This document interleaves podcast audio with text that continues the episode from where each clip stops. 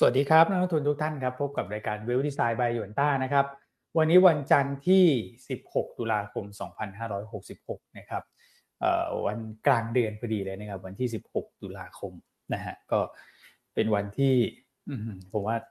หลายท่านก็บางท่านแล้วกันนะฮะอาจจะไม่ทั้งหมดนะครับ หรือว่าช่วงนี้ทั้งหมดนะก็คือมามารอฟังเลขจากพี่อั้นเหมือนกันนะนะครับเผลอๆอาจจะมีแบบเซลล์กันนะเรื่องลอตเตอรี่เรื่องอะไรก็ว่ากันไป นะครับ แต่ผมว่าเราไม่ต้องไปลุ้นอะไรฮะช่วงวันหยุดสุดสัปดาห์ที่ผ่านมา ผมก็นั่งดูคลิป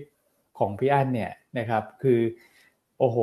คิดต้องสารภาพนะว่าไปเที่ยวมาเหมือนกันนะครับ แล้วเมื่อวานมาดูมาฟังนะครับ ก็ไม่ต้องอ่านข่าวเลยนะเพราะว่าตามคลิปของพี่อันทั้ง Trader KP แล้วก็มี Money Chat ด้วยนะครับเมื่อวาน Money Chat สองทุ่มเนี่ยผมว่าก็ได้ต้องบอกว่าเนื้อหาสาระที่ แน่นมากๆนะครับ แล้วก็สไลด์ที่พี่อั้นเอาไปโชว์ในรายการเนี่ยมันเป็นสัญญาณเตือนจริง ๆนะครับ เกี่ยวกับเรื่องของทั้งสถานการณ์ในความขัดแย้งระหว่างตะวันออกกลางนะครับรวมถึงในฝั่งของสหรัฐด้วยนะครับมีหลายประเด็นที่น่าสนใจนะครับ เราอาจจะเห็นการจ้างงานที่โอ้โหตัวเลขดีจังเลยนะครับ แต่การจ้างงานที่ดีแบบนั้นเนี่ยส่วนใหญ่จะเป็นเหมือนผมนะรับทีสองสามจ็อบอะไรอย่างเงี้ยนะครับ ซึ่ง อันนั้นอันนั้นอาจจะไม่ใช่จุดที่ดีสักเท่าไหร่นะก็ฝากไปติดตามแล้วกันนะครับเดี๋ยวผมอาจจะลืมแชร์สไลด์ไปนะฮะก็ถามพี่อันแล้วกัน ได้พักผ่อนบ้างหรือเปล่า พักผ่อนสิฮะหยุดต้องสามวันคุณก็เอาออกรายการบ้างนะครับ ก็เพื่อที่จะให้นักทุนก็เตรียมความพร้อมเนอะเพราะวันนี้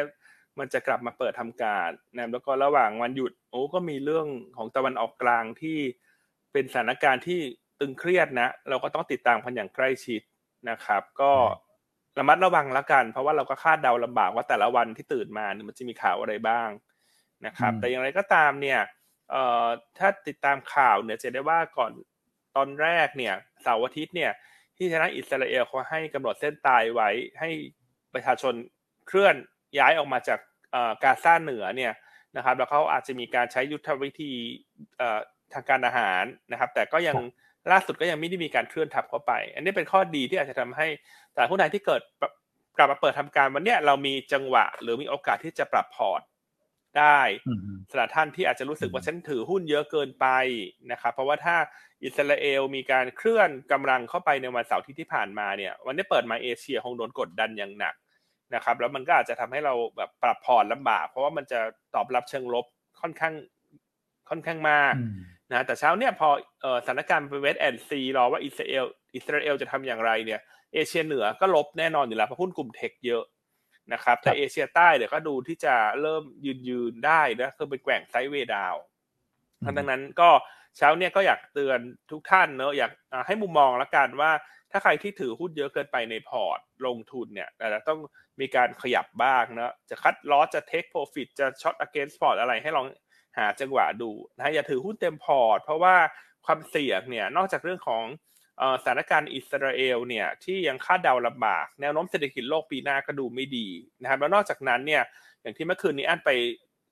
พูดนะฮะในรายการของ Money Chat แล้วก็จริงๆก็พูดใน Trader KP ด้วยแต่ใน Money Chat เนี่ยมันจะมี PowerPoint มี Presentation ที่เห็นชัดนะฮะมันสะท้อนให้เห็นเลยว่าตอนนี้การลงทุนในตลาดหุ้นทั่วโลกเนี่ยมันไม่ค่อยน่าจูงใจสักเท่าไหร่ละเพราะว่า มันมีพันธบัตรที่ให้รีเทิร์นที่ดีมาเป็นตัวเทียบ แล้วก็จะเป็นตัวที่ดึงเม็ดเงินออกไปนะครับ ดังนั้นอย่าเออลงทุนเหมือนในสิบปีที่ผ่านมาเขาภาพมันเปลี่ยนละ เพราะว่าชีพมันนี่มันไม่มีแล้วนะครับ มันจะมีแต่เงินที่มันแพงขึ้นแพงขึ้นจากดอกเบี้ย เพราะฉะนั้นแน่นอนการซื้อหุ้นเนี่ยเออต้องต่อราคาให้มันมากขึ้นกว่าเดิม เพื่อที่จะหาตัว margin of safety ให้มันลึกมากขึ้น นะครับ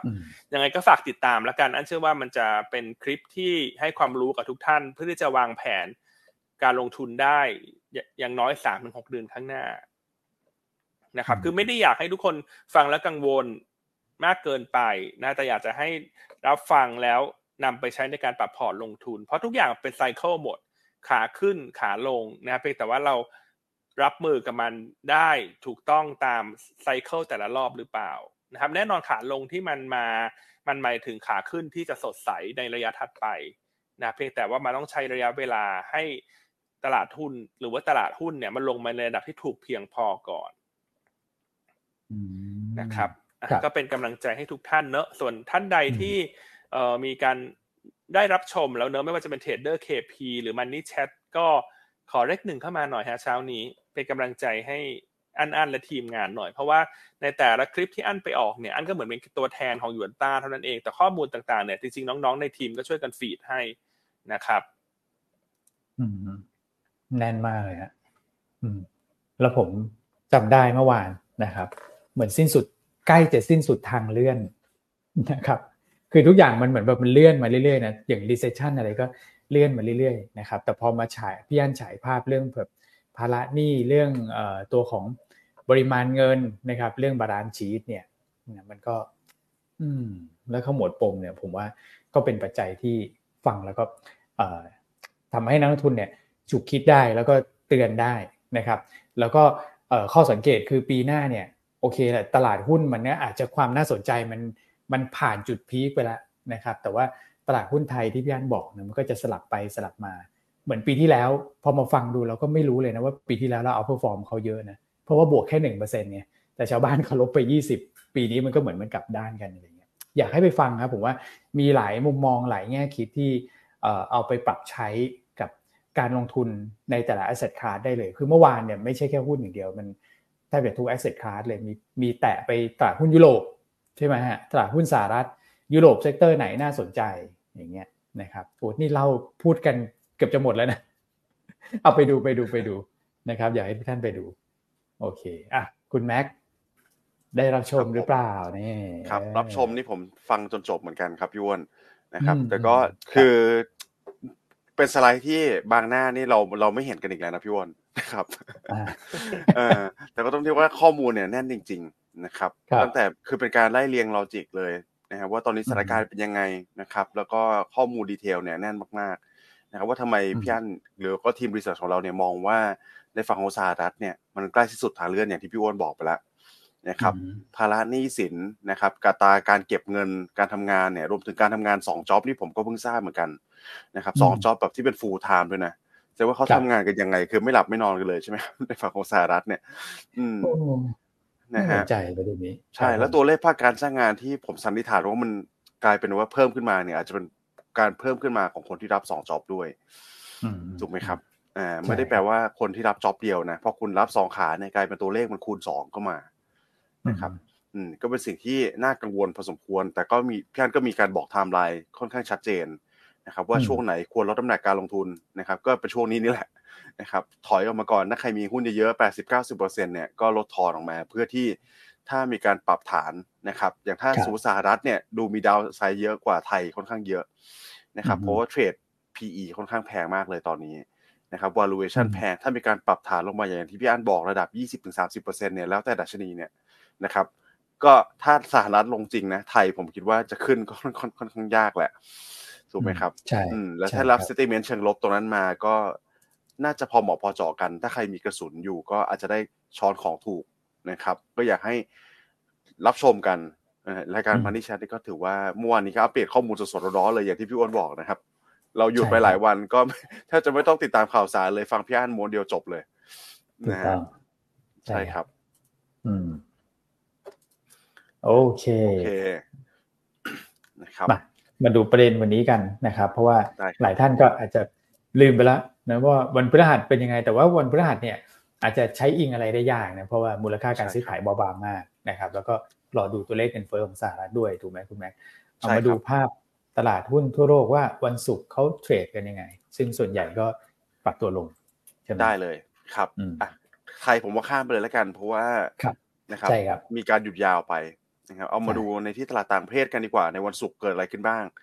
นะครับ เราจะเห็นได้ว่าตลาดหุ้นที่มีองค์ประกอบของโกลด์กับเทคนะครับ เยอะ จะปรับตัวลงค่อนข้างเยอะนะครับในวันศุกร์เช่นตัวของหางเสงลบไป 2.3%นะครับตลาดหุ้นเกาหลีลบไปเกือบ 1%แล้วก็ในฝั่งของ NASDAQ เนี่ยลบไป 1.2%น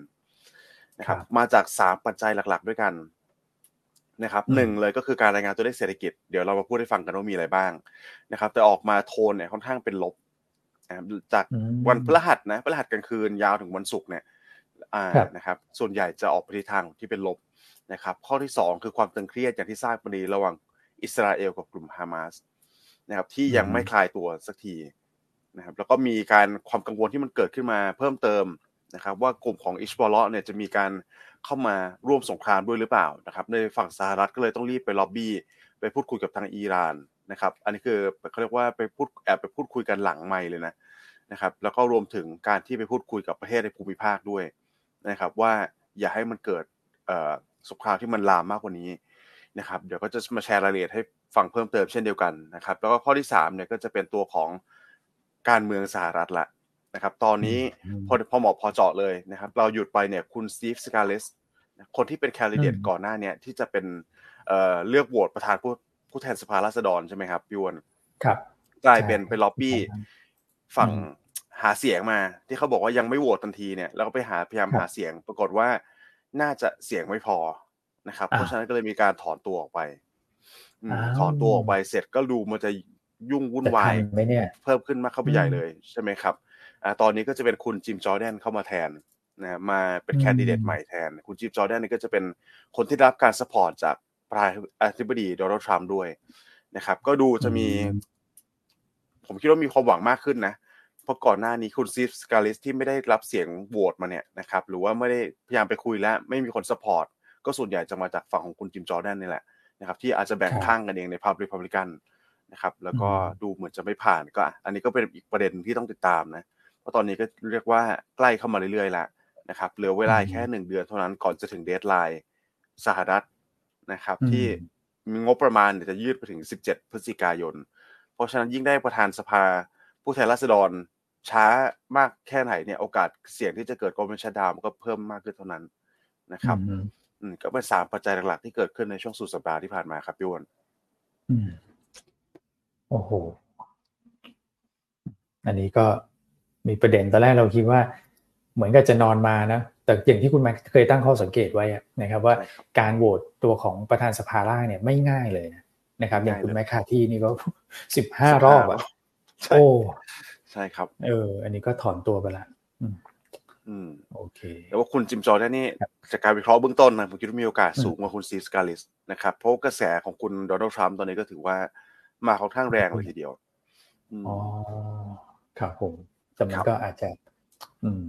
เห็นภาพการสลับขั้วได้เหมือนกันนะถ้าอย่างนั้นนะใช่พูดถึงนะครับ อืม แล้วก็จะเลือกตั้งกันอยู่แล้วด้วยปีหน้านะครับ โอเคฮะอะ มาดูที่ตัวเลขเศรษฐกิจมีตัวเลขเศรษฐกิจหลายตัวเหมือนกัน คุณแม่ใช่ครับมีตัวเลขเศรษฐกิจหลายตัวเดี๋ยวจะพยายามเลือกตัวที่สำคัญสำคัญมามาเล่าให้ฟังนะครับ อย่างแรกเลยก็หนีไม่พ้นตัวของเงินเฟ้อสหรัฐนะครับ CPI กับ core CPI สำหรับ headline CPI เนี่ยหรือเงินเฟ้อทั่วไปออกมาสูงกว่าคาดเล็กน้อยนะครับเพิ่มขึ้นไป 0.4%มันนอนมัน แล้วก็ 3.7% year on year นะครับก็ทั้งมันนอนมันแล้วก็ year on year เนี่ยสูงกว่าคาดแค่ 0.1%นะครับแต่สำหรับ core inflation คือเงินเฟ้อพื้นฐานนะครับรายงานออกมานี่อินไลน์เป๊ะเลยนะครับบวกไป 0.3%มันนอนมันแล้วก็ 4.1% year on year นะครับซึ่งก็ตอนนี้ผมคิดว่าตลาดเลือกทิศทางแล้วล่ะนะครับว่าเดากันละ 90กว่าเปอร์เซ็นต์นะครับว่าเฟดจะคงดอกเบี้ยในการประชุมครั้งถัดไปแล้วนะครับส่วนการประชุมที่เหลือของปีนี้ก็คือธันวาคมเนี่ยนอกจากพฤศจิกายนนะครับก็คือธันวาคมตอนนี้ตลาดให้น้ำหนักประมาณสักสามสิบเปอร์เซ็นต์ ก็เก่งกันไปในทิศทางที่ค่อนข้างผมคิดว่า อืมน่าน่าเสี่ยงนะ ผมคิดในความรู้สึกตัวเองนะครับ ผมคิดว่ามีโอกาสนะ ถ้าสมมติว่าสงครามระหว่างอิสราเอลกับกลุ่มฮามาสเนี่ยมันลากยาวอย่างที่พี่อันบอกเมื่อคืนนี้เลยนะครับ ลากยาวแล้วทำให้ดันราคาพลังงานขึ้นไปสูงขึ้นเนี่ย อืม ต่อเนื่องยาวไปถึงสิ้นปี ถ้าสมมติมันเป็นอย่างนั้นนะครับ มีโอกาสที่ผมคิดว่าตารางนี้มันควรจะเปลี่ยนนะนะครับ อย่างน้อยก็ เผื่อน้ำหนักไว้หน่อยเผื่อใจไว้หน่อยห้าสิบห้าสิบก็ได้นะครับ ว่าเอ่อถ้ามันเกิดกับการปรับดอกเบี้ยขึ้นอีกรอบหนึ่งเนี่ยตลาดหุ้นจะไม่ไม่ได้มีการปรับฐานลงแรงนะครับ แต่ก็ต้องติดตามนะถ้อยแถลงของคุณพาเวลในแหละในการประชุมวันที่หนึ่งพฤศจิกายนนี้นะครับ ก็จะเห็นได้เพิ่มเติมว่าเดือนธันวาคมทิศทางจะเป็นยังไงนะครับ อืมครับผมแต่ก็อย่างที่เราอยากเน้นย้ำกันไปว่าถ้ามันเป็นภาพมีแล้วเก้าสิบกว่าเปอร์เซ็นต์เนี่ยนะครับ ต่อหลัก แค่หลักหน่วยเปอร์เซ็นต์ในการที่จะขึ้นดอกเบี้ย โอกาสในการเก็งกำไรในการประชุม FOMC เนี่ยผมคิดว่ามันค่อนข้างน้อยรอบนี้นะครับอืมอาจจะเป็นการรอติดตามถ้อยแถลงมากกว่าละถ้ามันเป็นทรงแบบนี้นะครับ ครับโอเคอะเงินถัดมาครับผมเงินเฟ้อต่อต่อเนื่องเลยแล้วกันนะครับ เงินเฟ้ออีกประเทศหนึ่งที่เป็นประเทศสำคัญก็คือเงินเฟ้อของจีนจีนก่อนจีนรายงานเงินเฟ้อออกมาเนี่ยกลายเป็นต่ำกว่าคาด นะครับโอ้เงินเฟ้อสำหรับเดือนกันยายนปรับตัวเพิ่มขึ้น 0.2%มันมันแล้วก็ 0.0% year on year เลยนะครับ flat year on year ต้องเรียกว่าต่ำกว่าที่ตลาดคาดว่าจะเติบโตขึ้นเล็กน้อยสักประมาณ 0.2%นะครับอันนี้ก็เป็นอีกที่มาที่ไปว่าทำไมห่างเสียงถึงปรับตัวลงค่อนข้างแดงในวันศุกร์นะครับ2%กว่าเลยก็ความกังวลเรื่องของเงินฝืดเนี่ยกลับเข้ามานะครับแล้วมาตรการกระตุ้นเศรษฐกิจจีนก็ยังไม่ได้ออกมาในช่วงของปลายสัปดาห์ที่ผ่านมานะครับเพราะฉะนั้นสัปดาห์นี้ เดี๋ยวเรามาลุ้นกันนะครับว่าจะมีมาตรการออกมาหรือเปล่าอย่างที่ตลาดคาดการณ์กันไว้นะครับในภาคของมาตรการกระตุ้นภาคการคลังนะครับ ครับครับ ส่วนที่สามนะครับ ตัวเลขเศรษฐกิจที่น่ากังวลออกมาอีกอันหนึ่งครับย่านพี่อ้วนคือ ครับผมเซอร์เวยจากมหาลัยมิชิแกนนะครับสำหรับความคาดหวังเงินเฟ้อหนึ่งปี ข้างหน้าอันนี้ผมขยี้ตานิดหนึ่งเลย เวลาอ่านตัวเลขนะครับ ออกมาที่สามจุดแปดเปอร์เซ็นความคาดหวังเงินเฟ้อนะ นะครับหนึ่งปีข้างหน้าหนึ่งสามจุดแปดเปอร์เซ็นตลาดคาดที่สามจุดสองนะครับ แล้วก็เหมือนว่าจะเพิ่มขึ้นจากเดือนที่ก่อนหน้านี้ที่สามจุดสองเปอร์เซ็นด้วยเช่นเดียวกันนะครับขึ้นมาศูนย์จุดหกเลยนะครับอันนี้สาเหตุหลักผมว่าเป็นปัจจัยเรื่องของสงครามระหว่างอิสราเอลกับกลุ่มฮามาสด้วย แล้วก็ราคาสินค้าพลังงานที่มันเด้งขึ้นมาโดดขึ้นมาขนาดนี้เนี่ยทำให้ตลาดมองว่าเงินเฟ้อจะกลับมาอีกรอบหนึ่งนะครับ ส่วนการวัดความเชื่อมั่นผู้บริโภคนะครับ ทั้ง ความเชื่อมั่นปัจจุบันแล้วก็หนึ่งปีข้างหน้าของมหาลัยมิชิแกนเนี่ยวัดออกมาต่ำกว่าคาดเยอะมากขนาดนั้นเลยนะครับ อย่างตัวของเอ่อ consumer expectation คือหนึ่งปีข้างหน้าเนี่ย ออกมาแค่60.7จุดเท่านั้นเอง ตลาดคาด65นะครับ แล้วก็ consumer sentiment อันนี้คือความเชื่อมั่นผู้บริโภคออกมาที่6.3เออ63นะครับ ต่ำกว่าตลาดคาดที่67อันนี้ก็เป็นสภาวะการลงทุนที่ตอนนี้ ผมคิดว่าการภาพการบริโภคเนี่ยก็สอดคล้องกับที่พี่อั้นพูดในรายการมันนี่แชทเมื่อวานนี้เลยอยากให้ไปเปิดข้อมูลเพิ่มเติมนะครับเพราะว่าตอนนี้ตลาดผมคิดว่าไม่ไม่ใช่แค่ตลาดหุ้นนะผู้บริโภคเองประชากรในประเทศเองเนี่ยนะครับมีความกังวลต่อเศรษฐกิจเยอะ ภาระหนี้สินก็เยอะนะครับ อืมอันนี้ก็เป็นที่มาที่ไปว่าทำไมตลาดหุ้นเนี่ย ถึงปรับตัวลดลงมาสองวันติดต่อกันเลยสำหรับตัวของ S&P 500 นะครับ อืม โอเคอืม ตัวเลขเศรษฐกิจดูไม่ค่อยดีเท่าไหร่ ใช่ครับ อืมอืมครับผม อ่า ก็เป็นภาพรวมนะครับที่เกิดขึ้นในวันศุกร์ส่วนเดี๋ยวเราไปอัปเดตปัจจัยนี้กันต่อเลยดีไหมครับ พี่อันพี่อ้นครับ เรื่องของอิสราเอลกับกลุ่มฮามาสเนี่ยนะครับอ่าโอเคครับผมตอนนี้ก็เป็นที่ผมคิดว่าเป็นไฮไลท์เลยแหละ ที่ทุกคนในอยู่ที่อยู่ในตลาดทุนไม่ว่าจะประเทศไหนก็ตามนะครับ ต้องติดตามประเด็นนี้เป็นประเด็นหลัก นะครับ ก็มีพัฒนาการหลายอย่างนะครับที่คุณแอนโทนีบลิงเคนนะครับ ออกไปพูดคุยกับประเทศในภูมิภาคนะครับคือต้องเรียกว่าเดินสายโรดโชว์คุยเลยนะครับ เพื่อไม่ให้เกิดความตึงเครียดเพิ่มเติมเนี่ย แต่ตอนนี้ก็สหรัฐได้ส่งตัวของ warship นะครับ หรือว่าเรือรบเนี่ยเข้าไปอยู่ที่ในฝั่งของทะเลเมดิเตอร์เรเนียนในฝั่งตะวันออกเป็นที่เรียบร้อยแล้ว คือเอาง่ายๆอยู่ใกล้ ๆ กับฉนวนกาซา นะครับเพราะก็เป็นการเหมือนจะพยายามควบคุม ไม่ให้มันเกิดการลุกลามเพิ่มเติมนะครับ แต่ไปไปมามันก็มีหลายสื่อวิจารณ์ออกมาเหมือนกันนะครับ ว่าไปทำให้อิสราเอลเนี่ยมีความเชื่อมั่นเพิ่มเติมในการที่จะไปบุกรุกใช่ไหมครับพี่อันในฝั่งของกลุ่มฮามาสเพื่อจะกำจัดไปอย่างที่เขาเคยพูดมาก่อนหน้านี้เนี่ย ใช่ครับ อันนี้เหมือนไปหนุนหลังเนอะเลยสรุปไม่รู้ไปควบคุมสถานการณ์หรือว่าไปยุแย่ให้มันดูตึงเครียดมากขึ้นนะคุณแม็กใช่ครับ เลยได้ใจไปเลยครับพี่อันทีนี้อืมนะครับก็สไตล์ของสหรัฐนั่นแหละนะครับ ก็เหมือนนะค่อยลุกคืบเข้าไปแล้วก็ดูสถานการณ์ แต่โดยรวมๆเนี่ยก็เห็นชัดแหละว่าเขาอยู่ฝั่งอิสราเอลอยู่แล้ว ครับอันนั้นต้องติดตามกันนะครับว่า ตอนนี้หลาย ๆประเทศทั่วโลกพยายามใช้เรื่องของการทูตในการเข้ามา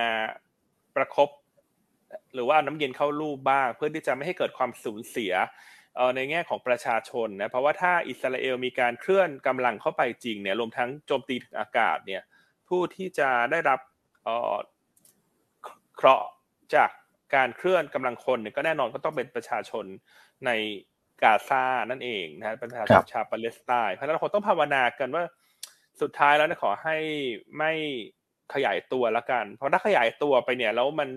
มีการกระจายวงไปยังประเทศตะวันออกกลางอื่นๆนะที่มาให้ support กับทางด้านของปาเลสไตน์เนี่ยความตึงเครียดมันก็จะมากขึ้นเรื่อยๆนะครับเพราะว่าถ้าดูตามข่าว ในวันเสาร์อาทิตย์เนี่ยก็ยังก็จะมีการปะทะกันด้วยกับประเทศข้างเคียงที่อาจจะ support ทางด้านปาเลสไตน์ใช่ไหมฮะไม่ว่าจะเป็นเลบานอนหรือว่าเป็นทางด้านของซีเรีย ครับนะครับเพราะฉะนั้นตื่นมาแต่ละวันในช่วงเนี้ยเราก็ไม่รู้นะว่าเขาจะเคลื่อนเมื่อไหร่ นะครับแต่อันเชื่อว่าการที่เช้านี้มีข่าวนะฮะนอกจากคุณแอนโทนีบริงคินเนี่ยที่เขาจะเดินทางไปยังอิสราเอลล่าสุดมีข่าวว่าคุณไบเดนอาจจะเดินทางไปฮะคุณแม็กอืมครับฉะนั้นเชื่อว่าอิสราเอลที่ยังไม่มีการเคลื่อนเข้าไปเนี่ย คือเขาบอกว่าจะให้เวลาถึงภายในสัปดาห์นี้ เขาก็อาจจะรอดูคุณไบเดนด้วยหรือเปล่า ครับนะครับ ว่าตกลงจะเดินทางมาไหมแล้วก็จะมีทิศทางอย่างไร เพราะเชื่อว่าสุดท้ายอิสราเอลจะ กล้าบุกหรือไม่กล้าบุกเนี่ย เพราะว่าการบุกครั้งเนี้ยถ้ามันเกิดขึ้นแล้วมันถอยไม่ได้แล้วนะ ถูกไหมฮะ คือถ้าบุกมันหมายความว่าถ้าดูจากความเห็นของทางด้านผู้นำอิสราเอลเนี่ยคือเขาเป็นลักษณะของต้องการเข้าไปเออเขาเรียกอะไรนี่ฮะ ครอบงำได้ไหมเข้าไปต้องการแบบว่าฉันต้องชนะนะฮะถ้าใช้คำผิดก็ขออภัยถ้ามันเริ่มเคลื่อนไปแล้วเนี่ยมันถอยไม่ได้ อันเชลอิสราเอลก็ต้อง คิดให้ดีว่าจะทำยังไง ก็อาจจะต้องรอคุณไบเดนมา มาเขาเรียกว่าอะไรฮะ บัญชาการได้ไหมคุณแม็กอืม ได้ครับพี่อันก็คือเท่าที่ผมดูเนี่ยอาจจะใช้คำว่ากวาดล้างเลยก็ได้นะนะครับ ในฝั่งอิสราเอลกวาดล้างกลุ่มฮามาสใช่ไหมครับ อืม แต่ก็กลายเป็นว่าคือเหมือนทุกประเทศในภูมิภาคเนี่ย ก็กลัวว่าโอเค การการที่บุกรุกกันประกาศสงครามกันเนี่ย มันก็ร้ายแรงจริงๆแหละ แต่ว่ามันจะเป็นการยุยงจากฝั่งของฮามาสหรือเปล่า นะครับที่จะเกิดสงครามทางศาสนา เพิ่มที่มันแผ่เป็นวงกว้างขึ้นมา ในฝั่งของตะวันออกกลางใช่ไหมครับ เพราะฉะนั้นเนี่ยคุณไบเดนก็เลยต้องรีบเข้ามา ต้องเรียกว่าเป็นกรรมการแยกกันก่อนนะครับ ซึ่งคุณไบเดนจริงๆก็บอกว่าเขา support ทั้งสองกลุ่มนะนะครับทั้งกลุ่มของปาเลสไตน์ด้วยที่จะนำผู้ผู้ได้รับบาดเจ็บต่างๆนานาเนี่ยนะครับไปส่งโรงพยาบาลนี่ก็จะเป็นการเอื้อหนุนในฝั่งนั้นด้วยนะครับคือตอนนี้ก็พยายามทำตัวเป็นกลางมากที่สุดอยู่ครับพี่กันแต่ก็ต้องรอดูแหละว่าในฝั่งของ US จะเข้ามา แทรกแซงแล้วเนี่ย มันจะเป็นยังไงต่อนะครับ ครับเนาะเพื่อนก็ตามติดตามสัปดาห์นี้ก็เรื่องนี้แหละเป็นประเด็นหลักนะครับแม้ว่าจะมี GDP จีนที่รอรายงานในวันพฤหัสในวันพุธนะฮะโทษทีวันพุธนะฮะแล้วก็จะมีความคาดหวังเนอะเรื่องของการออกมาตรการกระตุ้นเศรษฐกิจแต่ข่าวทั้งหมดมันถูกกลบไปหมดเลย เพราะว่าตะวันออกกลางตอนนี้เป็นเป็นเรื่องที่มีน้ำหนักมากที่สุด ใช่ไหมครับ อะคุณอ้วนคิดยังไงฮะ เห็นคุณอ้วนฉายภาพแผนที่ให้ดู อืม ผมว่า เอ่อรอบเนี้ย มันมันก็เหมือนกับว่า เอ่อพื้นที่ตะวันออกกลางเนี่ยเขาก็ค่อนข้างที่จะเริ่มนะเริ่มดูจะมีความเป็นเอกภาพมากขึ้นจากก่อนหน้านั้นเนี่ยเราจะเห็นมีหลายกลุ่มมากเลยครับ ที่ถูกพูดถึงนะว่าเป็นกลุ่มที่ได้รับการสนับสนุนจากอิหร่านนะก่อนหน้านั้นอผมยกตัวอย่างอย่างเช่น อาจจะเป็นกลุ่มแบบ อิสบัลเลาะที่อยู่ในเลบานอนใช่ไหมครับ กลุ่มตาลิบันที่อยู่ในอัฟกานิสถานนี้เป็นต้นก็คือจะเป็นแบบกลุ่มก้อนของเขาเนี่ยนะครับที่ถูกกล่าวขานแล้วกันนะครับว่าอิหร่านอยู่เบื้องหลังนะแต่ว่ารอบนี้เนี่ยดูเหมือนว่ากลุ่มก้อนตรงนี้เนี่ยจะเริ่มใหญ่ขึ้นหรือเปล่านะที่ผมสังเกตนะครับก็คือทั้งในกลุ่มของฮามาสเองที่อยู่ในปาเลสไตน์นะครับและทางกลุ่มแบบอย่างอิสบอลเล็อกก็ดีนะครับหรือว่า กลุ่มตาลิบันเดิมเนี่ยผมว่าดูเหมือนว่าก็จะจะเริ่มขยับแล้วนะเหมือนกับถ้าเกิดมีการส่งสัญญาณเนี่ยนะฮะแล้วทางอิหร่านเองก่อนหน้านั้นเราก็เห็นเงียบๆนะนะครับแต่เขาก็มีการเตือนเหมือนกันนะครับว่าถ้าเกิดเข้ามาแล้วก็กวาดล้างอย่างที่คุณแม็กว่าจริงๆเนี่ยผลกระทบมันก็อาจจะใหญ่กว่าทุกรอบที่ผ่านมานะครับตอนนี้ก็เลยทำให้ทั้งสองฝ่ายเนี่ยฉุกคิดเหมือนกันนะเพราะว่าผมว่าสิ่งที่เกิดขึ้นแน่ๆพอมีประเด็น เรื่องของสงครามตะวันออกกลางเกิดขึ้นเนี่ยผลกระทบมันค่อนข้างหนักเหมือนกันนะนะครับอันนี้คือที่บุมเบิร์กเขาประเมินใช่ไหมคุณแม็กก็คือ ถ้าเกิดว่าเป็นผลกระทบ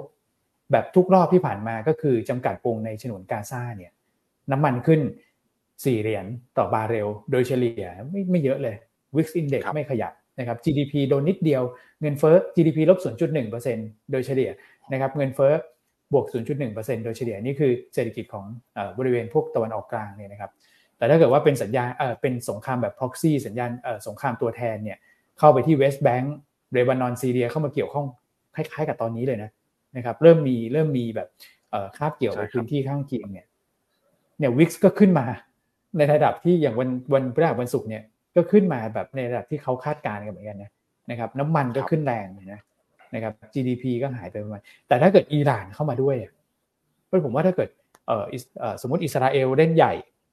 กว่าล้านจริง และอิหร่านเขาเข้ามาด้วยเนี่ยอันนี้หนักนะนะครับ ใช่ครับ เพราะฉะนั้นเนี่ยผมว่าสัปดาห์นี้เป็นสัปดาห์หัวรี้หัวต่อเลยนะครับ และอย่างที่พี่อันพูดน่าสนใจว่า คุณไบเดนไปแล้วอะนะครับ จะสู้หรือจะถอยเนี่ยมันก็ขึ้นอยู่กับสัปดาห์นี้แหละนะครับ เพราะฉะนั้นเนี่ยในแง่ของสินทรัพย์เสี่ยงเนี่ยผมว่า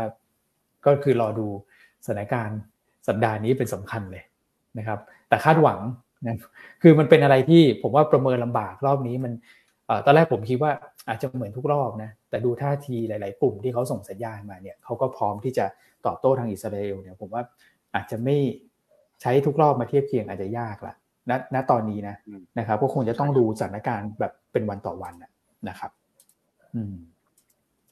อะครับ ประมาณนี้ฮะคือเหมือนตอนนี้เราอยู่ในโซนที่ต้องเรียกว่าอยู่ในสีเหลืองก่อนละกันนะครับสีเหลืองแต่ว่าพัฒนาการพัฒนาการเนี่ยมันจะลามลงมาสีส้มหรือเปล่า อันนี้ต้องติดติดตามข่าวสารรายวันเลย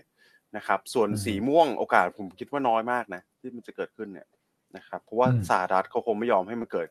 direct war แบบที่มีในฝั่งของอิสราเอลกับอิหร่านมาร่วมด้วยนะครับ แต่วันนี้ผมคิดว่าโชคสัปดาห์นี้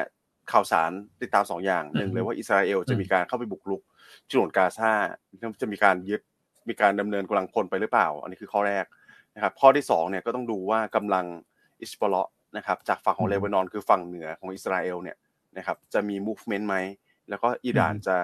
พูดว่ายังไงต่อนะครับ เพราะว่าทั้งกลุ่มฮามาสแล้วก็ฮิสบอลเนี่ยเป็นกลุ่มที่มีการสนับสนุนด้วยฝั่งของอิหร่านทั้งคู่นะครับ อืมครับครับ เพราะฉะนั้นแน่นอนว่าตลาดหุ้นไทยที่เราปิดไปวันศุกร์ใช่ไหมครับ แต่ว่าเอเชียอื่นๆรวมเปิดเนี่ย วันนี้อันเชื่อว่าเอ่อนักลงทุนก็คงที่จะต้องพยายาม protect พอร์ตลงทุนเนาะด้วยการ hedging จากสถานการณ์ของตะวันออกกลางนี่แหละ ว่าถ้าตะวันออกกลางมีความตึงเครียดมากขึ้นเนี่ย ทุกคนคงมองเหมือนกันหมดแหละว่าฉันต้องมีหุ้นที่เป็นกลุ่มพลังงานที่เป็นกลุ่มออยเพย์เนี่ยไว้ในพอร์ตนะครับเพราะว่ามันก็จะทำให้ หุ้นเหล่านี้มันมีโอกาสที่จะขึ้นนะครับ ถ้าสถานการณ์มันตึงเครียดมากขึ้นเรื่อยๆนะครับ ก็ภาพนี้เราเห็นชัดในคืนวันศุกร์นะครับ ที่น้ำมันก็ขึ้นแรง ทองคำก็ขึ้นแรงวิกอินเด็กก็ขึ้นแรงนะครับ แล้วก็จะมีเรื่องของกลุ่มยางพาราก็ขึ้นแรงนะครับเออจะเห็นได้ว่าพวกสินทรัพย์พลังงานเนี่ยถ่านหินแก๊สธรรมชาติขึ้นหมด ก็กลายเป็นว่าตอนนี้ทุกคนพยายามที่จะปรับพอร์ต แล้วก็มามีหุ้นเหล่านี้ เพิ่มเติมมากขึ้นนะครับเพื่อที่จะ hedging พอร์ตนั่นเอง ดังนั้นวันนี้ภาพตลาดหุ้นไทยที่จะกลับมาเปิดทำการเป็นวันแรกเนี่ย มันก็คงจะเป็นทิศทางของการ sideway down นั่นแหละ แต่ว่ามันก็จะมีกลุ่มพลังงานที่ขึ้นมาช่วยหนุนให้ SET Index เนี่ยอาจจะไม่ได้มีแบบ downsideเอ่อมากนักนะครับ เพราะมันจะมีกลุ่มที่ขึ้นมาช่วยบวกสลับบางนะครับ ก็หลักๆ ก็เท่าที่เราประเมินเนี่ยก็จะมีตัวเช่นปตทสพ นะครับตัวของไทยออยเนี่ยไทยออยวันนี้คุณปิงก็มีการคาดการณ์ด้วยนะ เรื่องของผลประกอบการไตรมาสสามน่าจะโดดเด่นมาก เราคาดการกำไรที่หมื่นล้านบาทนะครับเหลือจะดูตัวข้างเคียงลงกันนะเช่น SPRC นะครับแต่เราชอบไทยออยเป็นตัวเลือกแรกนะตัวเลือกรองคือ SPRC นะตัวของศรีตรังนะฮะได้ราคายางขึ้นมาช่วยหนุนพอดีครับนะครับ แล้วก็อาจจะพิจารณามองพวกกลุ่มเรือเทกองนะเพราะว่าตอนนี้เนี่ย อย่างที่เมื่อสักครู่คุณแม็กบอกนะว่าถ้ามามีการกระจายตัวเป็นอิหร่านเนี่ยคนก็จะมาจับตาดูว่าช่องแคบฮอร์มุซเนี่ยอิหร่านจะใช้ตรงนี้เป็นเกมในการต่อรองหรือเปล่านะครับเพราะว่าตัวช่องแคบฮอร์มุซเนี่ยมีความสำคัญมากต่อราคาน้ำมันในตลาดโลก เนื่องจากว่าปริมาณน้ำมันที่ขนส่งเนี่ยจากตะวันออกกลางไปยังตัวของมหาสมุทรอินเดียเนี่ยมีสัดส่วนถึง 20%ที่ต้องผ่านช่องแคบฮอร์มุส นะครับซึ่งอันนี้แน่นอนมันจะเป็นตัวที่อิหร่านนำมาใช้ในการต่อรองกับประเทศที่อาจจะเป็นฝ่ายตรงข้ามอยู่ละนะครับเพราะว่าตอนนี้ประเทศใหญ่ๆเนี่ยไม่ว่าจะเป็นยุโรปกับสหรัฐเนี่ยเขาก็ไม่อยากให้น้ำมันมันชูดอัพกลับขึ้นมาแรงๆเพราะเงินเฟ้อมันก็จะกลับมานะครับ ดังนั้นกลุ่มอีกกลุ่มที่จะได้ประโยชน์คือกลุ่มพวกเรือเทกองนะครับ เพราะว่าถ้ามีการปิดช่องแคบเนี่ยแน่นอนว่าคนก็จะมองว่าสถานการณ์มันจะรุนแรงขึ้นก็อาจจะต้องใช้เส้นทางอ้อม นะครับ ไม่ไม่ไม่วิ่งผ่านไปแถวนั้น ก็แน่นอนซับพายเรือมันก็จะลดลง เพราะว่าปริมาณการเดินทางมันยาวนานขึ้น คนก็จะเร่งจองเรือบุ๊กบุ๊กตัวของตารางต่างๆนะครับ รวมทั้งเนี่ยก็อาจจะเก็งกำไรควบคู่ไปด้วยกับการออกมาตรการกระตุ้นเศรษฐกิจของจีนในสัปดาห์นี้ ก็ยังมีลุ้นไหมฮะคุณแม็กว่าจะเกิดขึ้น ใช่ครับ อืม อันนี้ก็ก็มีลุ้นแต่ว่า เป็นปัจจัยที่ผมคิดว่าต้องติดตามกันอย่างติดติดสนามอยู่นะพี่อันอืมต้องอัปเดตตลอดอะ โดยเฉพาะใครที่มีโพซิชันในหุ้นเยอะด้วย ใช่ครับคือถ้าจีนออกมาตรการกระตุ้นเศรษฐกิจเนี่ย มันก็จะช่วยกลุ่มคอมมอดิตี้ได้ด้วยนะ ไม่ว่าจะเป็นระขยางหรือว่าเรือเทกอง เพราะว่าจีนก็พูดชัดละว่า ถ้าเขาออกมาตรการกระตุ้นเศรษฐกิจรอบนี้จะผ่านโครงสร้างพื้นฐาน เพราะฉะนั้นแน่นอนความต้องการในการขนส่งเหล็กถ่านหินต่าง ๆ เนี่ย มันก็จะเพิ่มขึ้น ซึ่งการขนส่งสินค้าเหล่านี้มันต้องใช้เรือเทกองครับนะครับก็มันเป็น upside risk อย่างหนึ่งนะ ที่ผมเห็นว่าอาจจะเกิดขึ้นได้ พอมีลุ้นหน่อยใช่ไหมครับย่านประเด็นนี้สำหรับสัปดาห์นี้ ใช่ อันว่าก็ทำให้หุ้นกลุ่มพลังงานมันยิ่งเด่นน่ะ คือคนแบบฉันไม่รู้จะซื้ออะไรถูกไหมครับ ฉันต้องการ hedge พอร์ตเรื่องของตะวันออกกลาง แล้วฉันจะลุ้นจีนไปด้วยเนี่ยก็กลายเป็นว่ากลุ่ม commodity มันก็ได้ประโยชน์เต็มๆชัดๆเลย แต่แน่นอนมันมีกลุ่มได้ประโยชน์เต็มๆชัดๆอย่างเงี้ยมันก็ต้องมีกลุ่มที่เสียประโยชน์เต็มๆชัดๆเหมือนกัน เช่นอะไรฮะ กลุ่มที่ใช้น้ำมันเป็นต้นทุนเนี่ยอย่างเช่นเอ่อปูนใหญ่ใช่ไหมครับพวกเอ่อธุรกิจท่องเที่ยวสนามบินเนี่ยถ้าน้ำมันขึ้นไปสายการบินก็ได้รับผลกระทบเชิงลบ AAV นะหรือ AOT คนก็อาจจะกังวลว่าถ้าตะวันออกกลางมีคอนฟ lict เพิ่มขึ้น อาจจะทำให้การเดินทาง ทั่วโลกมันชะลอตัวลง คนก็อาจจะลดหุ้นพวกนี้ลงมาก่อน จนกว่าสถานการณ์ในตะวันออกกลางจะชัดเจน รวมทั้งผู้ที่อาจจะมีรายได้จากตะวันออกกลางเนี่ยนะครับ คนก็อาจจะเลือกขายทำกำไรไว้ก่อน เช่นบำรุงราษฎร์ที่อยู่ในโซนด้านบนพอดีด้วยนะครับ ดังนั้นวันนี้ภาพมันจะชัดเจนมากเลย มันจะมีหุ้นกลุ่มที่บวกกับกลุ่มที่ลบ จะเห็นการปรับพอร์ต การเกิด sector rotation ของสถาบันเนี่ยวันนี้เขาคงชัด ครับ อืม โอเคครับผมสลับมาดูบรรยากาศนิดนึงนะครับ โดยภาพรวมวันนี้ก็ก็ลงแหละนะครับ อย่างที่ช่วงต้นเราคุยกันแต่ว่าลงในอัตราที่ถ้าเกิดว่าดูตลาดเอเชียเนี่ยโดยเฉลี่ยนะครับก็อยู่ประมาณสัก 0.6%นะจะมีนิกเกิของญี่ปุ่นที่ลงไปเยอะหน่อยประมาณสัก 1.6 นะครับ นอกนั้นฝั่งเอเชียด้านใต้เนี่ยก็มีเริ่มมีบวกมาบ้างนะเพราะว่าอินโดนีเซียเขา เวทด้วยหุ้นพลังงานเยอะใช่ไหมครับก็บวกอยู่ประมาณ 0.4%นะครับที่เหลือก็ลบประมาณสัก 0.3 โดยเฉลี่ยนะครับจีนฮ่องกงวันนี้ก็ทรงๆนะก็ผมว่าก็เออมันมันแมชกันพอดีเลยนะตีมเรื่องของตะวันออกกลางกับควบคู่กับเรื่องของความคาดหวังเกี่ยวกับมาตรการกระตุ้นเศรษฐกิจของจีนนะครับก็เลยทำให้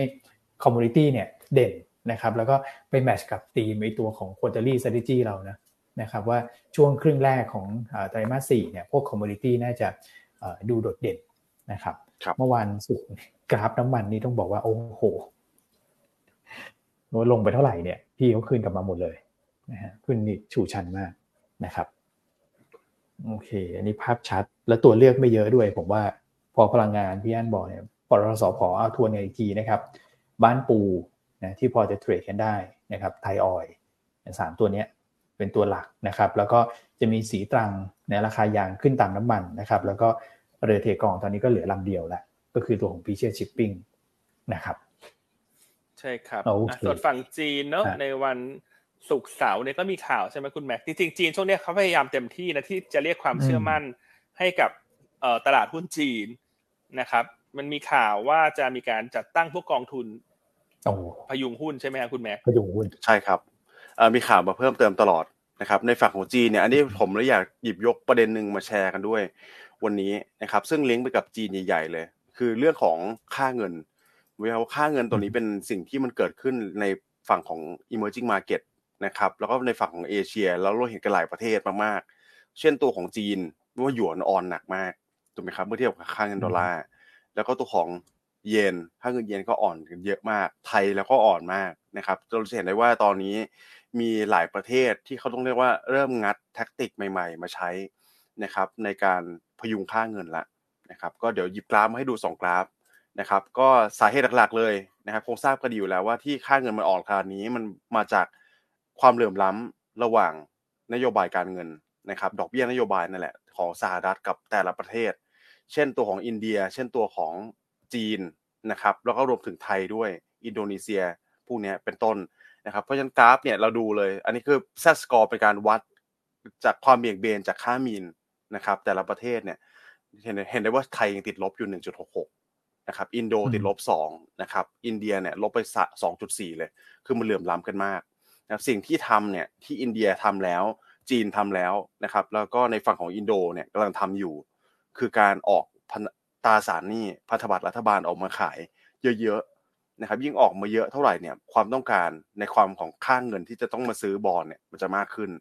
นะครับรวมถึงจะทำให้บอลของประเทศแต่ละประเทศนั้นๆเนี่ยมันดีดขึ้นไปด้วยนะครับซึ่งมันก็จะเป็นการพยุงค่าเงินโดยที่ไม่ต้องใช้ตัวของ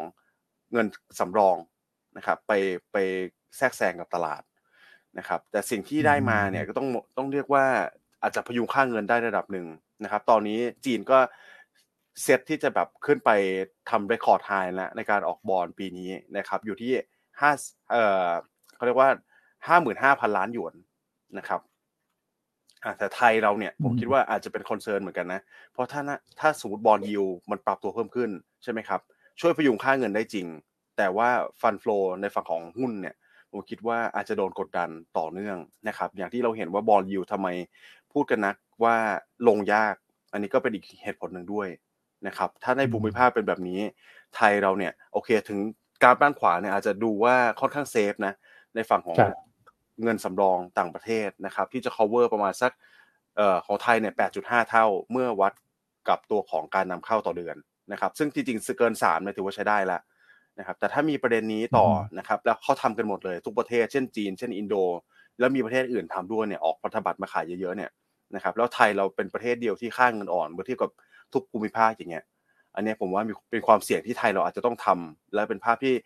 อาจจะพอเหมาะพอเจาะกันเหมือนกันนะครับก่อการกระตุ้นนโยบายการเงินของประเทศไทยบ้านเราเนี่ยนะครับเราไปออกตัวของพันธบัตรขายเรื่อยๆ ซึ่ง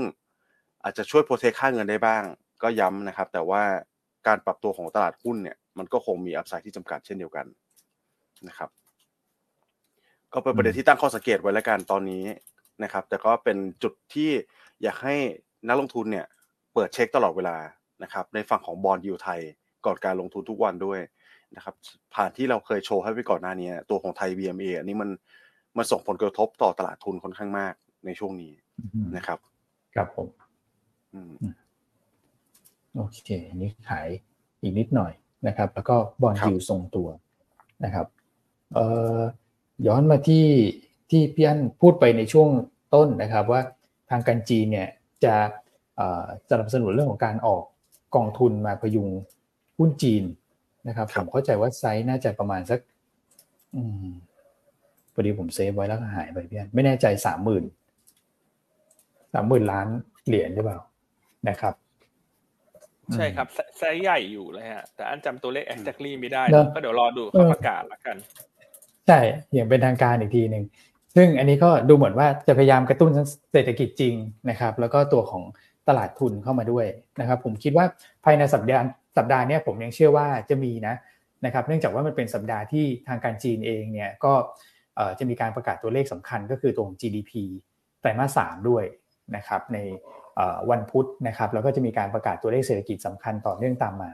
นะครับ ซึ่งถ้าเกิดตัวเลขออกมาดีมันก็คือมันก็คือดีแหละ เราก็อาจจะไม่ได้คาดหวังมาตรการมากนักนะครับ แต่ถ้าเกิดว่าตัวเลขมันแย่เนี่ย ผมคิดว่าเขาก็พร้อมที่จะ ประกาศมาตรการกระตุ้นออกมาในทันทีเลยนะครับ ก็ยังคาดหวังนะนะว่าน่าจะมีนะครับ อืมโอเคฮะต่างประเทศนะครับ ติดตามกันไปแล้วก็มีผลประกอบการเริ่มออกมาแล้วสำหรับกลุ่มแบงค์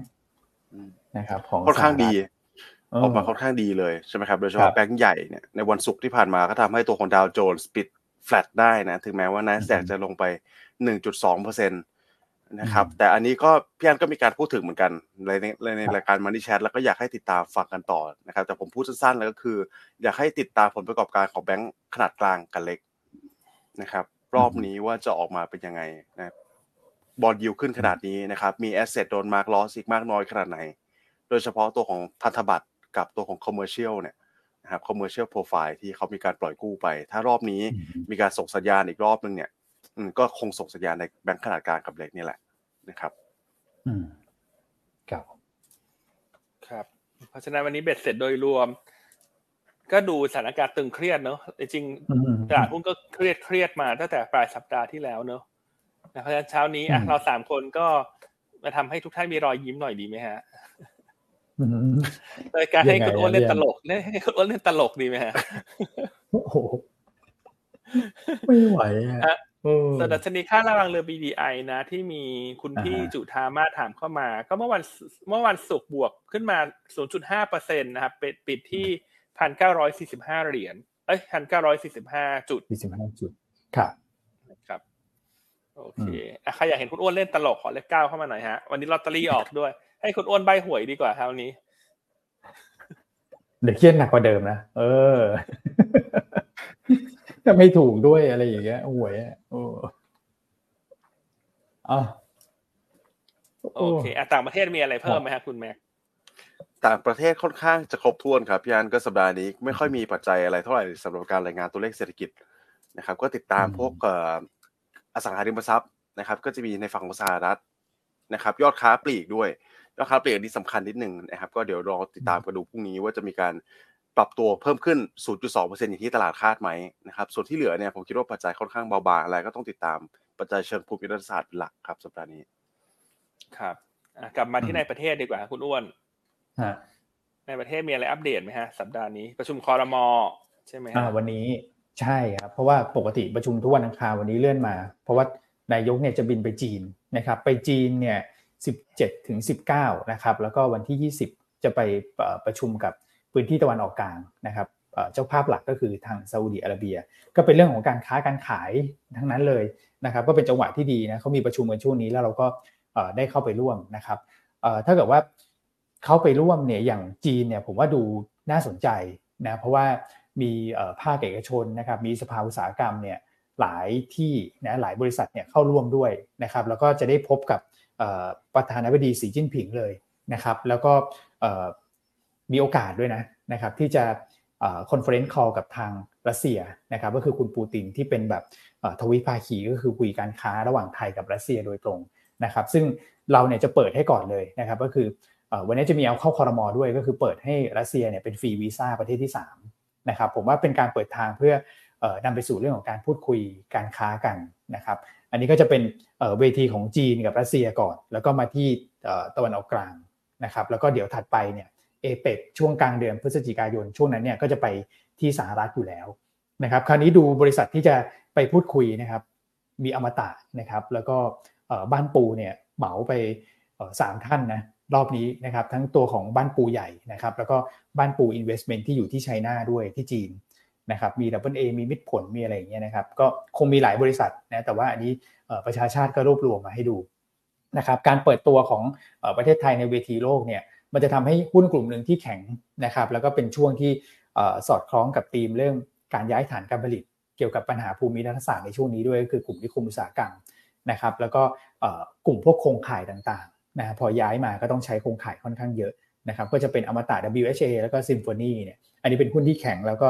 ยังแข็งอยู่ ณตอนนี้นะครับแล้วก็ติดตามประชุมพลมนิดหนึ่งว่า วันนี้จะมีการอนุมัติการลงทุนโครงสร้างพื้นฐานเพิ่มเติมหรือเปล่าเพราะว่าก่อนหน้านั้นเนี่ยเงียบหายไปเลยนะครับหลังจากที่เราอนุมัติโครงการใหญ่ไปก็น่าจะเป็นพวกโครงการแบบโรงไฟฟ้า แล้วตอนนี้ก็ถูกพอสไว้อยู่นะครับ 5,200 เมกะวัตต์ตรงนั้น แล้วก็เงียบมานานนะครับ คราวนี้จะกลับมาอนุมัติอีกแล้วก็คือการก่อสร้างรถไฟทางคู่ขอนแก่นหนองคาย วงเงินเยอะเหมือนกัน 30,000 ล้านนะครับ ถ้าเกิดมีอนุมัติออกมาก็ อาจจะเป็น sentiment เชิงบวกให้กับกลุ่มรับเหมา ให้ฟื้นตัวกลับขึ้นมาได้บ้างนะครับไม่ว่าจะเป็นซีฟโก้ไพลอน CK s t a k อย่างนี้เป็นต้นนะครับส่วนเรื่องของ digital wallet นะครับอันนี้รอดูวันที่ 19 แล้วกัน เพราะว่าวันที่ 12 ที่ผ่านมาเนี่ยเขายังไม่ได้มีการแบบให้รายละเอียดอะไรมากนักนะครับ แต่ผมมองว่าเขาอ่อนลงมาเยอะนะครับหนึ่งก็คือเรื่องของการใช้วงเงินเนี่ยมันไม่ถึง 5.6 แสนล้านละนะครับ ตอนนี้ก็ย่อมลงมาหน่อย 5.48 ก็ใกล้เคียงนะ แต่เขาบอกว่า เดี๋ยวประเมินดูอีกทีนะครับ อาจจะไม่ถึงก็ได้นะถ้าเกิดว่าใช้ฐานข้อมูลเดิม มันก็อยู่ประมาณสักสามสิบสี่สิบล้านคน มันก็จะช่วยลดงบประมาณลงไปอีกนะครับอันที่ 2 ก็คือการเริ่มเนี่ยหกุมภาปีหน้าอาจจะขยับได้อีกนะฮะก็คือเป็นภายในไตรมาสหนึ่งปีหน้าใช้คำนี้แล้วกันนะครับ เพราะว่าต้องดูรายละเอียดต่างๆ ให้รอบคอบ เดี๋ยวติดตามวันที่ 19 ขอให้มีเลยความชัดเจนเนี่ยนะครับซึ่งคุณหมอพรหมินทร์ที่เป็น เขาเรียกนายกน้อยนะเลขานายกเนี่ยก็บอกละแหล่งที่มาก็มาจาก 3 อันนี้แหละ เดี๋ยวจะให้ความชัดเจนนะครับผมคิดว่าวันที่ 19เนี่ยน่าจะมีการเปิดเผยออกมา ก็จะเป็นสัญญาณที่ดี เพราะฉะนั้นเนี่ยสัปดาห์นี้อาจจะลุ้นถ้าเกิดว่าในประเทศก็คงเป็นราย sector ไปก็คือเรื่องของกลุ่มนิคมนะครับมีกลุ่มรับเหมาที่เกี่ยวเกี่ยวข้องกับคอรมอแล้วก็จะเป็นกลุ่มธนาคารพาณิชย์ครับสำหรับในประเทศสัปดาห์นี้ นะครับเพราะว่าธนาคารพาณิชย์เนี่ยจะมีการเปิดเผยผลประกอบการไตรมาสสามเนี่ยกระจุกตัวในช่วงปลายสัปดาห์นะครับ ส่วนที่เหลือก็คงจะไปอีกต่างประเทศเป็นหลักก็คือพวก commodity นะครับประมาณนี้แล้ววันนี้เรามีทีม strategy เรื่องของตรุษเออเขาเรียกว่าอะไรนะทานเจยังไม่ใช่ตรุษจีน กินเจ เทศกาลกินเจ สับสนไปหมดแล้วพี่อันเอามีธีมให้ดูก็เอาสถิติมาให้ดูแล้วกันนะครับ เพราะว่าตอนนี้เราเริ่มเทศกาลกินเจกันแล้วนะครับ 15ถึง23 ตุลาคุณใบก็ไปรวบรวมสถิติ อันนี้ก็จะเป็นแบบเฉพาะกลุ่มไปอีกนะว่ากลุ่มไหนที่จะเคลื่อนไหวได้ดีในช่วงเทศกาลกินเจนะครับแล้วก็มีหุ้นตัวไหนเขาก็ไปดึงเป็นลายหุ้นมาอย่างเงี้ยครับหุ้นที่เกี่ยวข้องแล้วก็สถิติสวยๆนักลงทุนก็ไปติดตามในบทวิเคราะห์ตีม strategy วันนี้แล้วกันนะครับครับ โอเคสลับตอบคำถามมาสักเล็กน้อยนะ คิดว่าวันนี้จะลงไปพันสี่เลยไหมฮะ จากพี่ชัยอ๋อไม่หรอ มันไม่ไปขนาดนั้นเนี่ยพี่ตลาดขาลงมันค่อยๆลงมันไม่ใช่ลงทุกวัน มันไม่ใช่ลงทีเดียวพันสี่วันเดียวนะ อันว่าไม่นะครับพี่เพราะวันนี้กลุ่มพลังงานถ่านหินน้ำมันเนี่ยพวกนี้มันก็จะขึ้นเนื้อยางพาราถูกไหมครับส่วนกลุ่มที่เป็นอุปโภคบริโภคเราเนี่ยพวกค้าปลีกเนี่ยจริงๆผลประกอบการก็ดีนะครับ แล้วก็จะมีเรื่องของ digital wallet ด้วยถ้าได้ความชัดเจนมันก็จะช่วยหนุน นะครับแต่พวกกลุ่มท่องเที่ยวสนามบินสายการบินอิเล็กทรอนิกส์พวกนี้มันจะลงนะครับมันก็จะมีกลุ่มขึ้นกลุ่มลงนะวันนี้ก็คิดว่าน่าจะเป็น sideway down นะแต่ไม่ใช่แบบลงไปพันสี่นะวันนี้วันเดียววันนี้ อาจจะเอ็กซ์ซีฟเกินไปใช่ไหมคุณแม็กอ่านะให้คุณแม็กสรุปดีกว่าว่าวันนี้ภาพตลาดนี่คุณแม็กมองยังไงฮะใช่ครับลงต่ำกว่าตรงไหน อาจจะหาจังหวะเล่นเด้งระหว่างวันอะไรอย่างเงี้ยมันก็มีจังหวะเล่นเด้งระหว่างวันได้ ใช่ครับ คือต้องต้องเรียนอย่างนี้ก่อนนะครับ ว่าในตลาดหุ้นอาทิตย์เมื่อกี้พูดไปอาจจะดูแย่ๆเนี่ยนะครับรวมข่าวสารออกมาแย่หมดเลย แต่ว่าตลาดหุ้นในฝั่งของภูมิภาคเอเชียตะวันออกเฉียงใต้เนี่ยได้รับผลกระทบที่ผมคิดว่าจำกัดมากกว่า เนื่องจากเราเนี่ยมีองค์ประกอบเป็น value play เยอะนะครับถ้าไปดูเพื่อนบ้านตอนนี้เนี่ยมาเลสิงคโปร์นะครับฟิลิปปินส์คือลบไม่ถึง 0.5%เท่านั้นเลยนะครับไปเทียบกับฝั่งเอเชียเหนือเนี่ยเห็นไหมครับในฝั่งของเกาหลีใต้ในฝั่งของไต้หวัน แล้วก็ญี่ปุ่นปาไปโอ้โหเฉลี่ยเนี่ยผมว่าเปอร์เซ็นต์กว่าแล้ว นะครับเพราะฉะนั้นไทยเราวันนี้ถ้ามีการปรับฐานลงมาที่ระดับสักประมาณ 1440 เนี่ย อันนี้ผมคิดว่าเป็นโอกาสที่เข้าไปเล่น rebound ได้นะครับถ้าย่อตัวมา 1440 น่าจะเป็นแนวรับที่เอาอยู่นะครับย่านวันนี้นะฮะใช่ผมไปถึง 1,400 จุดครับผมคงไม่เนอะสิบจุดสิบจุดครับก็มองว่าแกว่งตัวเนี้ยสิบอาจจะแย่หน่อยอาจจะสิบห้าฉลับลงมาหน่อยแต่ มันก็มีมีการ rebound ระหว่างวันแต่เงินมันจะไปกระจุกตัวในพวกกลุ่มพลังงานแหละเพราะคนก็จะพยายาม โหลดเข้ามาในพอร์ตลงทุน เพื่อที่จะปกป้องความเสี่ยงเรื่องของตะวันออกกลางนะครับเพราะฉะนั้นตลาดขาลงมันไม่ได้หมายความว่าลงทุนไม่ได้ แต่มันต้องลงทุนในกรอบที่จำกัดนะพอร์ตที่จำกัดมากขึ้น แล้วก็จะเลือก sector เป็นรอบๆหมุนไปเรื่อยๆนะครับแต่ถ้าใครมองว่าฉันอยากจะพักแล้วฉันรอรอบหน้า ก็อันนี้ก็เป็นอีก option หนึ่งที่สามารถทำได้ครับใช่ครับอาจจะต้องลองพิจารณาดูเนอะแล้วก็เรื่องของตะวันออกกลางก็ ลองพิจารณาดู เพราะว่าแต่ละคนก็สามารถที่จะมีมุมมองที่แตกต่างกันได้มาท่านอาจจะบอกว่าพรุ่งนี้ฉันคิดว่ามันจบแล้ว อย่างเงี้ยถ้าคิดว่ามันจบแล้วเงี้ยแน่นอนว่าถ้าจบก็ถ้าจบเร็วก็รีบาวแรง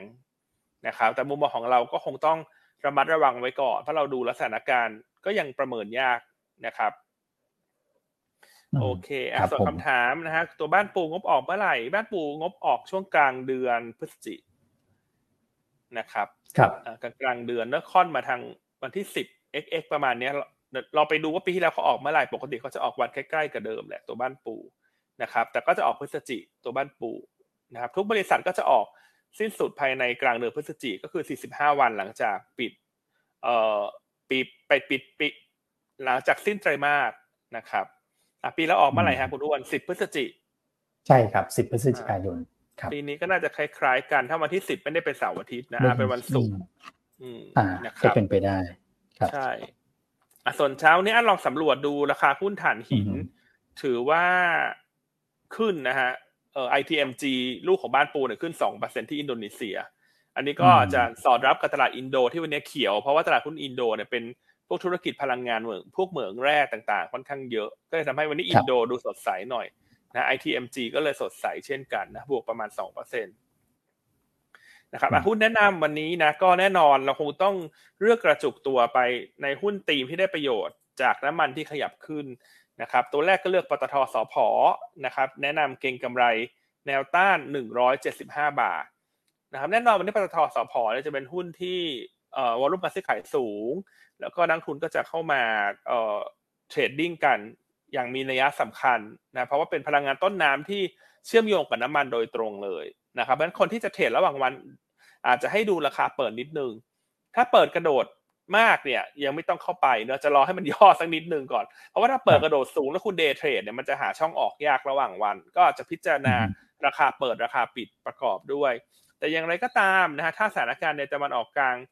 คลายตัวลงเนี่ยก็ต้องหาจังหวะคัดลอสหรือเทคโปรฟิตทันทีนะ ถ้าการลงทุนสอพอเนี่ย ก็ต้องลุ้นรายวันเหมือนกันนะ ว่าตื่นเช้ามาแต่ละวันข่าวจะเป็นยังไงนะครับนั้นก็อาจจะแบ่งรับแบ่งสู้และการสถานการเทรดถ้ามีกำไรระหว่างวัน อันนปิดทำกำไรเอาเอาค่าขนมไปเลย ก็เป็นกลยุทธ์ที่ดีนะช่วงนี้ไม่อยากให้ถือหุ้นระหว่างกลับ ไม่อยากให้ถือหุ้นกลับบ้านเยอะละกันเพราะมันก็เดายากในแต่ละวันที่มันจะเกิดอะไรขึ้นบ้างนะแต่แนวโน้มแน่นอนโดยรวมแนวโน้มโอกาสของการเอ่อตึงเครียดน่าจะ มากกว่าโอกาสที่อยู่ดีจะจะสิ้นสุดลงเลยนะครับตัวที่สองแนะนำตัวของสีตรังเนอะแนะนำเก่งกำไรนะก็ราคายางขึ้นมาค่อนข้างดีนะฮะในวันศุกร์ที่เราปิดทำการไปบวกขึ้นมาประมาณ2%นะครับแล้วเช้านี้ราคายางก็ขึ้นต่อนะครับเมื่อวันศุกร์เนี่ยขึ้นมาที่ 148.6 เซนต์นะฮะสำหรับตัวราคายางที่ตลาด SICOM ซึ่งเป็นตัว benchmark ของตัวศรีตรังในการส่งมอบ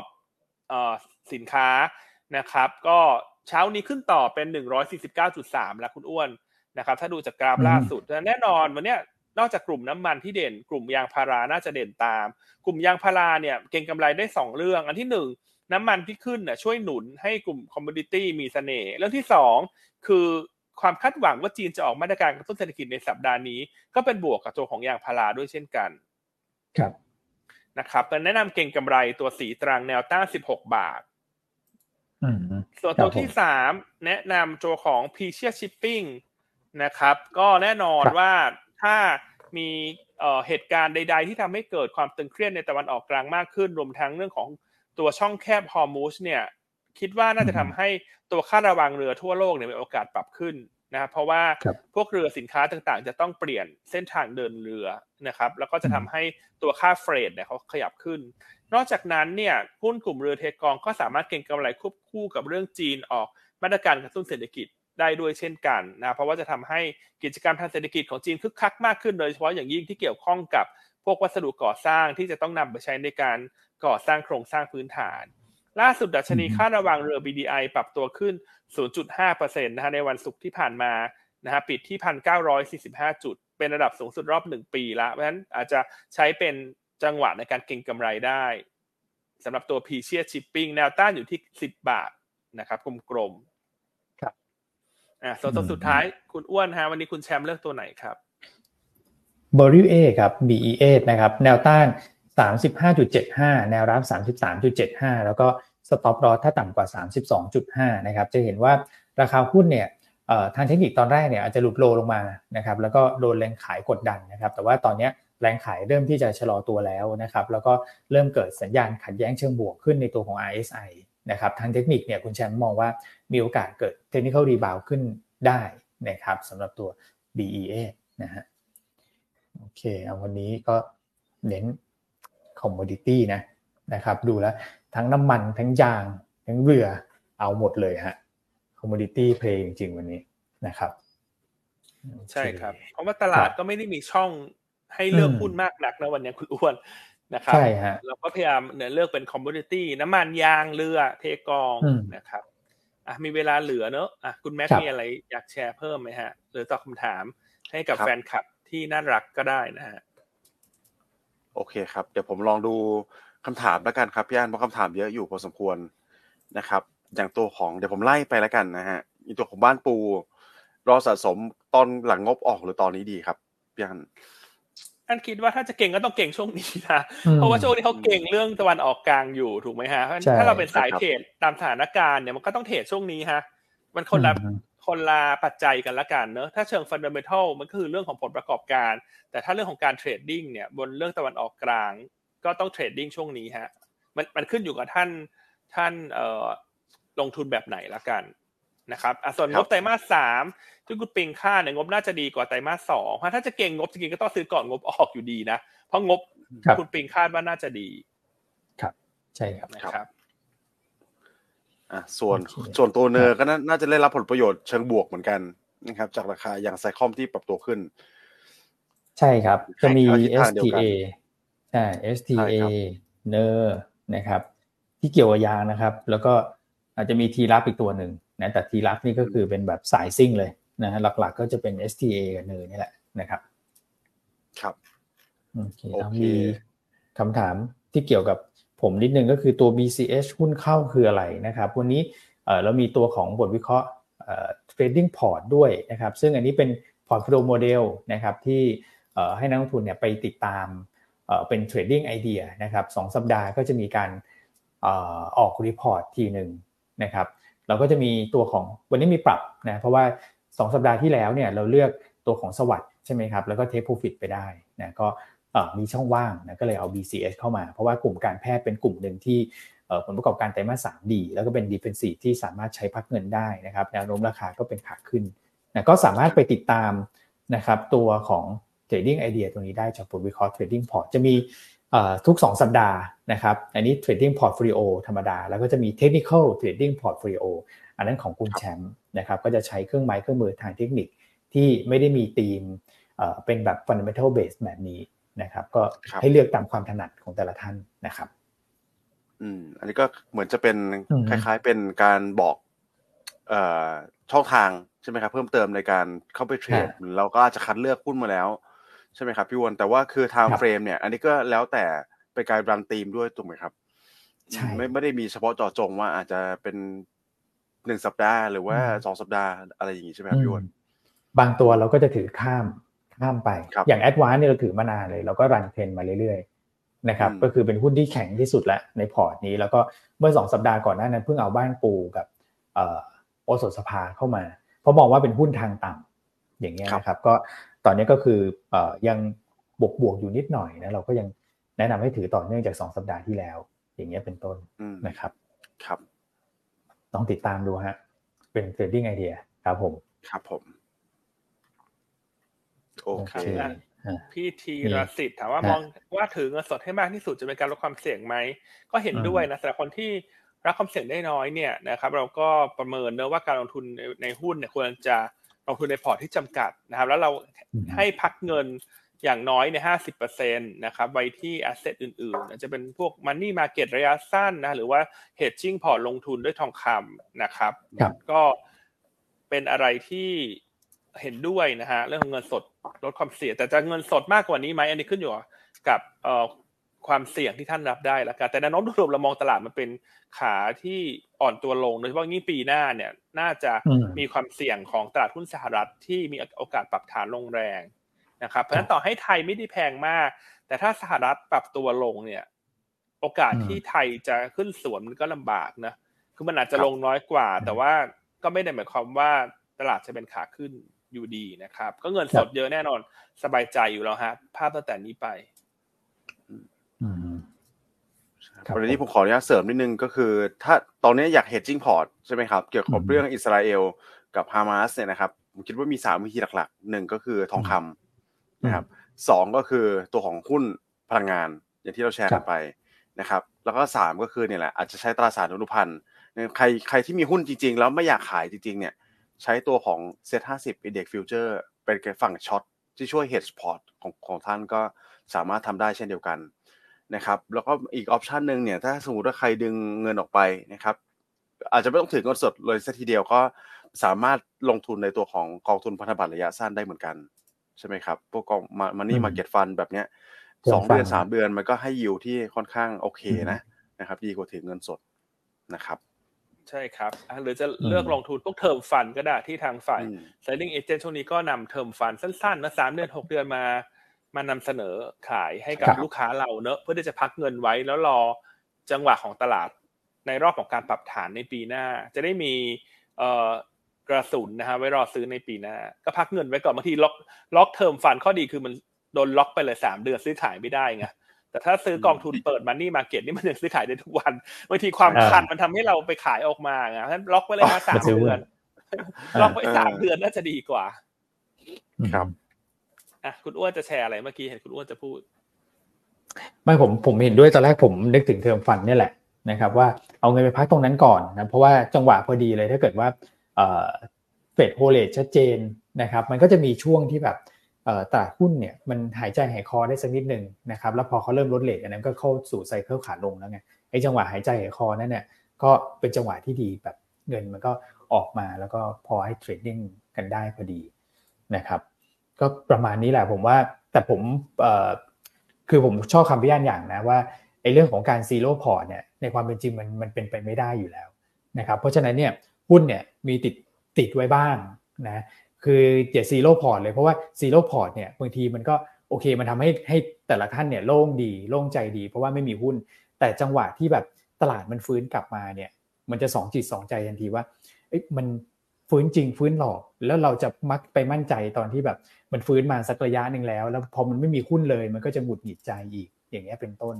นะครับ ผมว่าภาพตลาดที่มันยึกยักไปมาเนี่ย ถ้าเกิดเด้งขึ้นมาก็เป็นลดพอร์ตปรับพอร์ต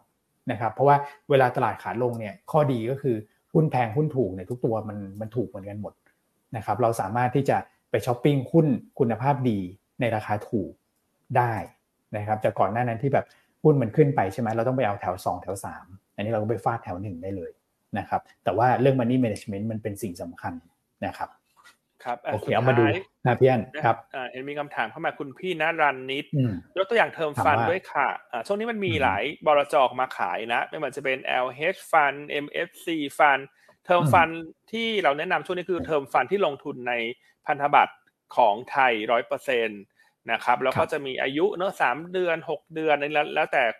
ท่านว่าท่านจะอยากได้สั้นได้ยาวพอตอบแทนก็สักประมาณสองจุดหนึ่งสองจุดสองอันนี้คือเน็ตภาษีแล้วนะครับ แต่ถ้าจะชอบอันไหนเนี่ยอันแนะนำให้โทรถามทาง selling agent เพราะว่ารายละเอียด มันมีอันไม่แน่ใจตอนนี้มันมีกองอะไรบ้างเปิดขายนะครับ มี 3 เดือนยี่ห้ออะไรบ้าง6เดือนยี่ห้ออะไรบ้าง รบกวนพี่ณรันนิดนะฮะโทร 0 2 0 0 9 8 8 8 8นะฮะแล้วจะขอสาย น้องโตโต้หรือท่านใดก็ได้ที่รับสายเดี๋ยวว่า ดิฉันมีความต้องการลงทุน term fund ระยะสั้นเนี่ยเอ่อตอนนี้มีตัวไหนบ้างฮะเป็น option แต่ว่าเน้นไปเลยว่าอยากได้พันธบัตรไทยนะเอาแบบว่า safe safe พันธบัตรไทยไม่เอาแบบพวกลงทุนแบบตราสารหนี้เอกชนผสมด้วย investment grade อะไรผสมด้วยไม่เอาเลยแล้วเอาแบบเราเอาแบบเหมือนอารมณ์อารมณ์เงินฝากอะความเสี่ยงต่ำๆเลยนะครับ ก็รบกวนพี่โทรถามทาง selling agent ได้เลยนะครับอ่าศูนย์สองศูนย์ศูนย์แปดเลยนะครับ โอเคอะวันนี้ก็อาจจะครบถ้วนแล้วนะครับ แล้วก็เดี๋ยวพรุ่งนี้เรามาพบกันใหม่นะฮะก็ยังไงก็อ่านะครับ ให้สถานการณ์ในตะวันออกกลางเนี่ยคลายตัวลงในเร็ววันที่สุดละกันนะก็ไม่อยากให้เกิดการเอ่อเคลื่อนทับเคลื่อนพลอะไรเข้าไปทำให้เกิดความสูญเสียไปมากกว่านี้นะครับ ก็เอาใจช่วยแล้วก็เอ่อ ขอเป็นกำลังใจทุกท่านในการลงทุนด้วย ช่วงนี้ก็อาจจะตึงเครียดหน่อยนะครับ แล้วเดี๋ยวพบกันใหม่พรุ่งนี้นะครับ สวัสดีครับ สวัสดีครับ สวัสดีครับ